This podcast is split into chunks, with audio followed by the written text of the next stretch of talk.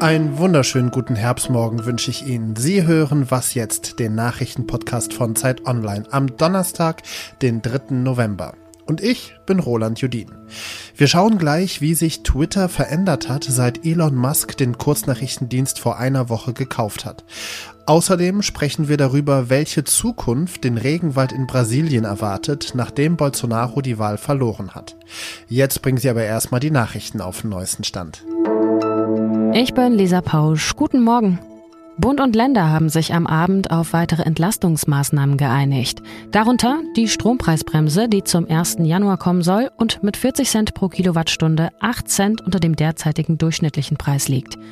Die Gaspreisbremse greift mit 12 Cent pro Kilowattstunde erst im März, eventuell auch schon im Februar, und die Abrechnung funktioniert dann folgendermaßen.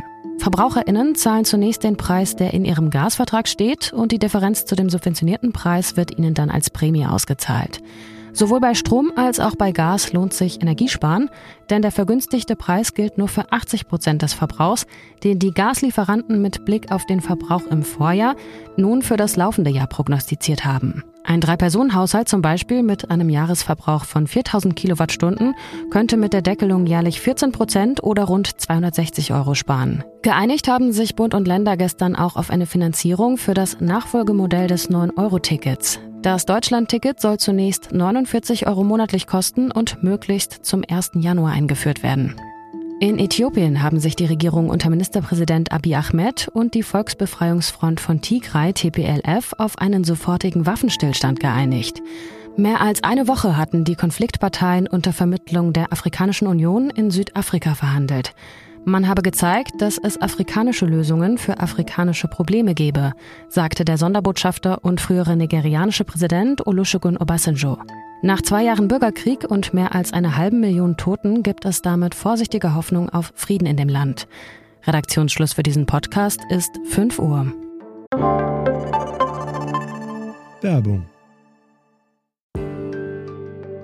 Diese Woche in der Zeit?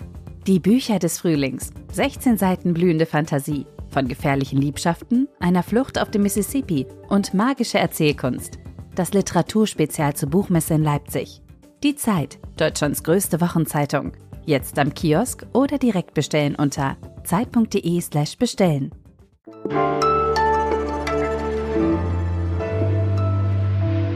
Wenn der reichste Mann der Welt eine sehr wichtige Medienplattform kauft, dann schauen wir ganz genau hin. Seit einer Woche gehört Twitter jetzt Elon Musk. Kaum ein Tag vergeht, ohne dass Musk irgendeine Neuerung für den Kurznachrichtendienst twittert. Und kaum ein Tag, an dem nicht über Musks Pläne für Twitter spekuliert wird.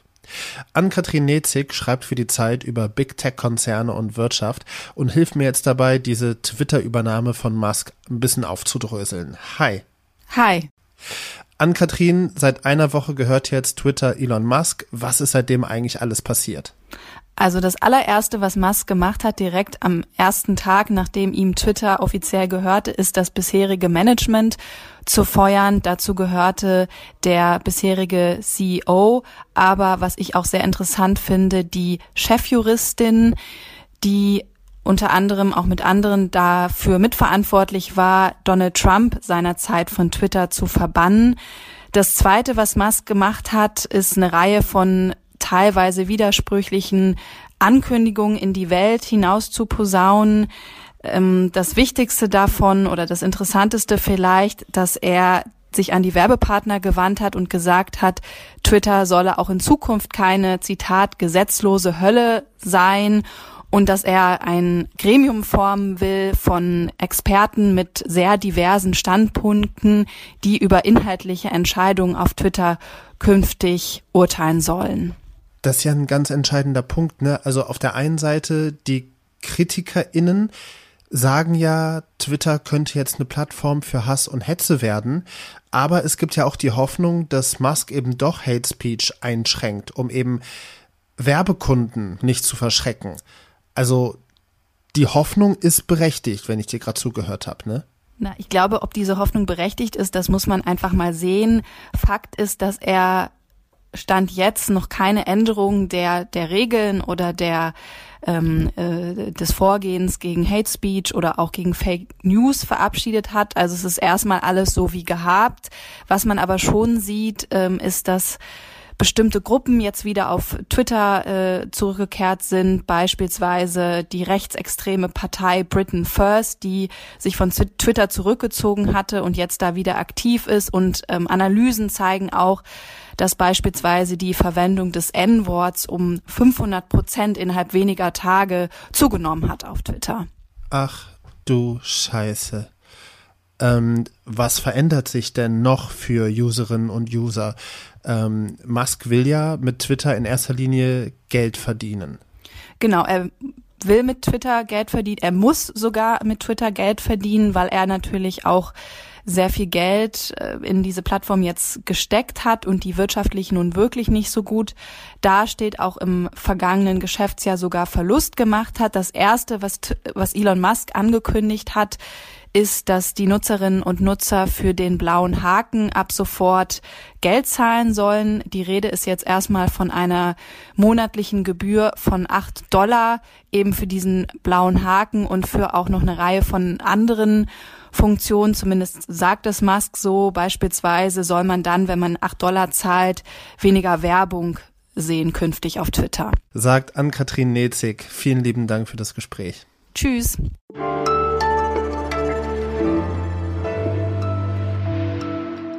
Und sonst so? In Benin, ein Land in Westafrika, gibt es ein einziges Kino. Und das ist seit Wochen ausverkauft. Der Grund? Dieser Film. Trainiert hart. Kämpft härter. Ihr fürchtet niemanden. Und ihr fürchtet keinen Schmerz. Wir kämpfen gegen die, die uns versklaven. Wir sind die Klinge der Freiheit. The Woman King. Da geht es um eine Frauen-Elite-Kampftruppe, die im Königreich Dahomey das System der Sklaverei bekämpft. Das Königreich Dahomey gab es wirklich, und zwar im heutigen Südbenin. Nach fast jeder Vorstellung gibt's im Kino Applaus. Eine witzige Meldung, ja, aber auch eine Meldung, die mich sehr stolz macht.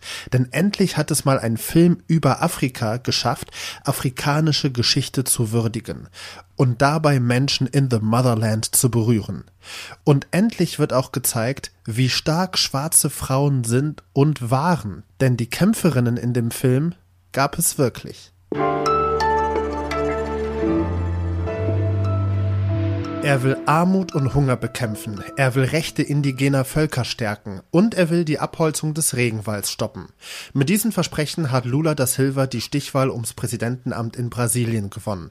Gerade der letzte Punkt zum Regenwald ist extrem wichtig fürs Weltklima und betrifft daher uns alle. Ob Lula sein Versprechen in die Tat auch umsetzen kann, darüber spreche ich jetzt mit Thomas Fischermann, Südamerika-Experte der Zeit. Moin. Ja, hallo unter Bolsonaro wurde ja so viel im Amazonasgebiet gerodet und abgeholzt wie seit, ich glaube, 15 Jahren nicht mehr. Wie will denn Lula da Silva das jetzt umkehren? Ja, also das stimmt. Er hat eigentlich von Tag eins, von Woche eins an äh, Kampf ausgerufen im Amazonasgebiet und dort äh, Goldgräber, Holzfäller und äh, dergleichen losgelassen. Das äh, war schon ziemlich krass. Zuletzt sind 18 Bäume pro Sekunde gefällt worden im Amazonasgebiet. Und äh, es gibt Möglichkeiten, das zu stoppen. Vielleicht nicht ganz auf Null, aber es gibt gute Möglichkeiten, Erfahrungen damit, wie man äh, aufklärt, also wie man erstmal mit Satelliten schaut, wo wird abgeholzt, relativ schnell äh, Polizeitruppen hinschickt, dann die Instrumente der Holzfäller und Goldgräber zerstört und damit doch einiges aufhält dort. Das kann man machen, wenn man es will. Der Wille war vier, vier Jahre lang jetzt überhaupt nicht da. Aber abgesehen vom Willen, ist das realistisch? Weil einerseits die Abholzung des Regenwalds bringt ja Geld, also auch dem Staat Brasilien Geld, den Unternehmen in Brasilien Geld. Und viele Bäume im Regenwald, im Amazonasgebiet werden ja illegal gefällt. Also das ist ja komplett egal, welche Politik gerade herrscht, wenn es illegal geschieht.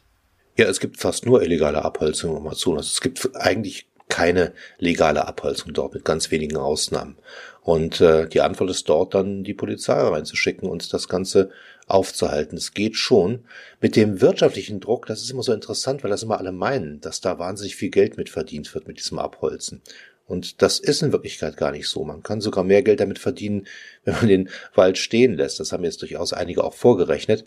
Was da passiert ist, dass äh, ähm, Leute Landspekulation betreiben, ein Stück Wald abholzen, das Holz verkaufen, damit aber auch nicht viel mehr finanzieren als das Abholzen selber und dann drei Kühe draufstellen. So im Schnitt steht im Amazonas so eine halbe Kuh pro Quadratkilometer. Und äh, dann wird das besetzt und dann wartet man ab, ob es irgendwann mehr wert wird. Äh, da ist auch viel Psychologie bei, da ist auch viel Land nebenbei, da ist sowas bei, wie je mehr Land ich habe, desto äh, mächtiger bin ich. Wirtschaftlich ist es nicht sehr vernünftig, da abzuholzen.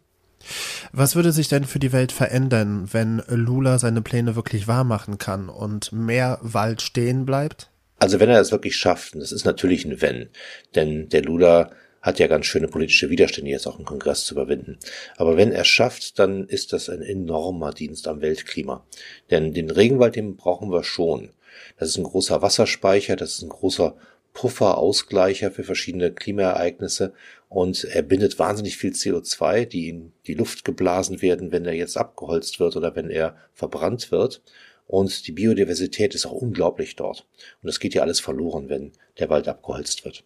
Sagt Thomas Fischermann, Südamerika-Experte der Zeit. Vielen Dank dir. Ja, gerne. Mehr zur allgemeinen Klimakrise und anderen Krisen unserer Zeit gibt's übrigens im neuen Krisen-Podcast von Zeit Online. Auch das noch. So heißt der Podcast. Darin werden die vielen unterschiedlichen und sich auch gleichzeitig überlagernden Krisen verständlich erklärt und auch Lösungsvorschläge diskutiert.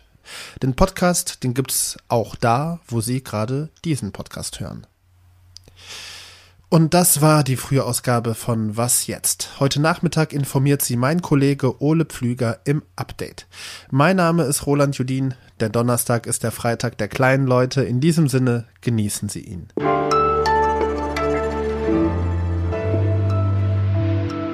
Äh, umgekehrt kann man sich ganz gut vorstellen, dass ähm, Tourismus, aber auch äh, sehr viel fortgeschrittenere Dinge, wie zum Beispiel eine fortgeschrittene Biowirtschaft, eine nachhaltige Biowirtschaft im stehenden Wald praktiziert werden können. Das wird auch CO2 gebunden, da kann man auch CO2-Zertifikate mit verdienen. Das sind alles Dinge, die jetzt im neuen Plan des neuen Präsidenten drinstehen, von Lula da Silva, und der will die umsetzen. Mal sehen, ob er es schafft.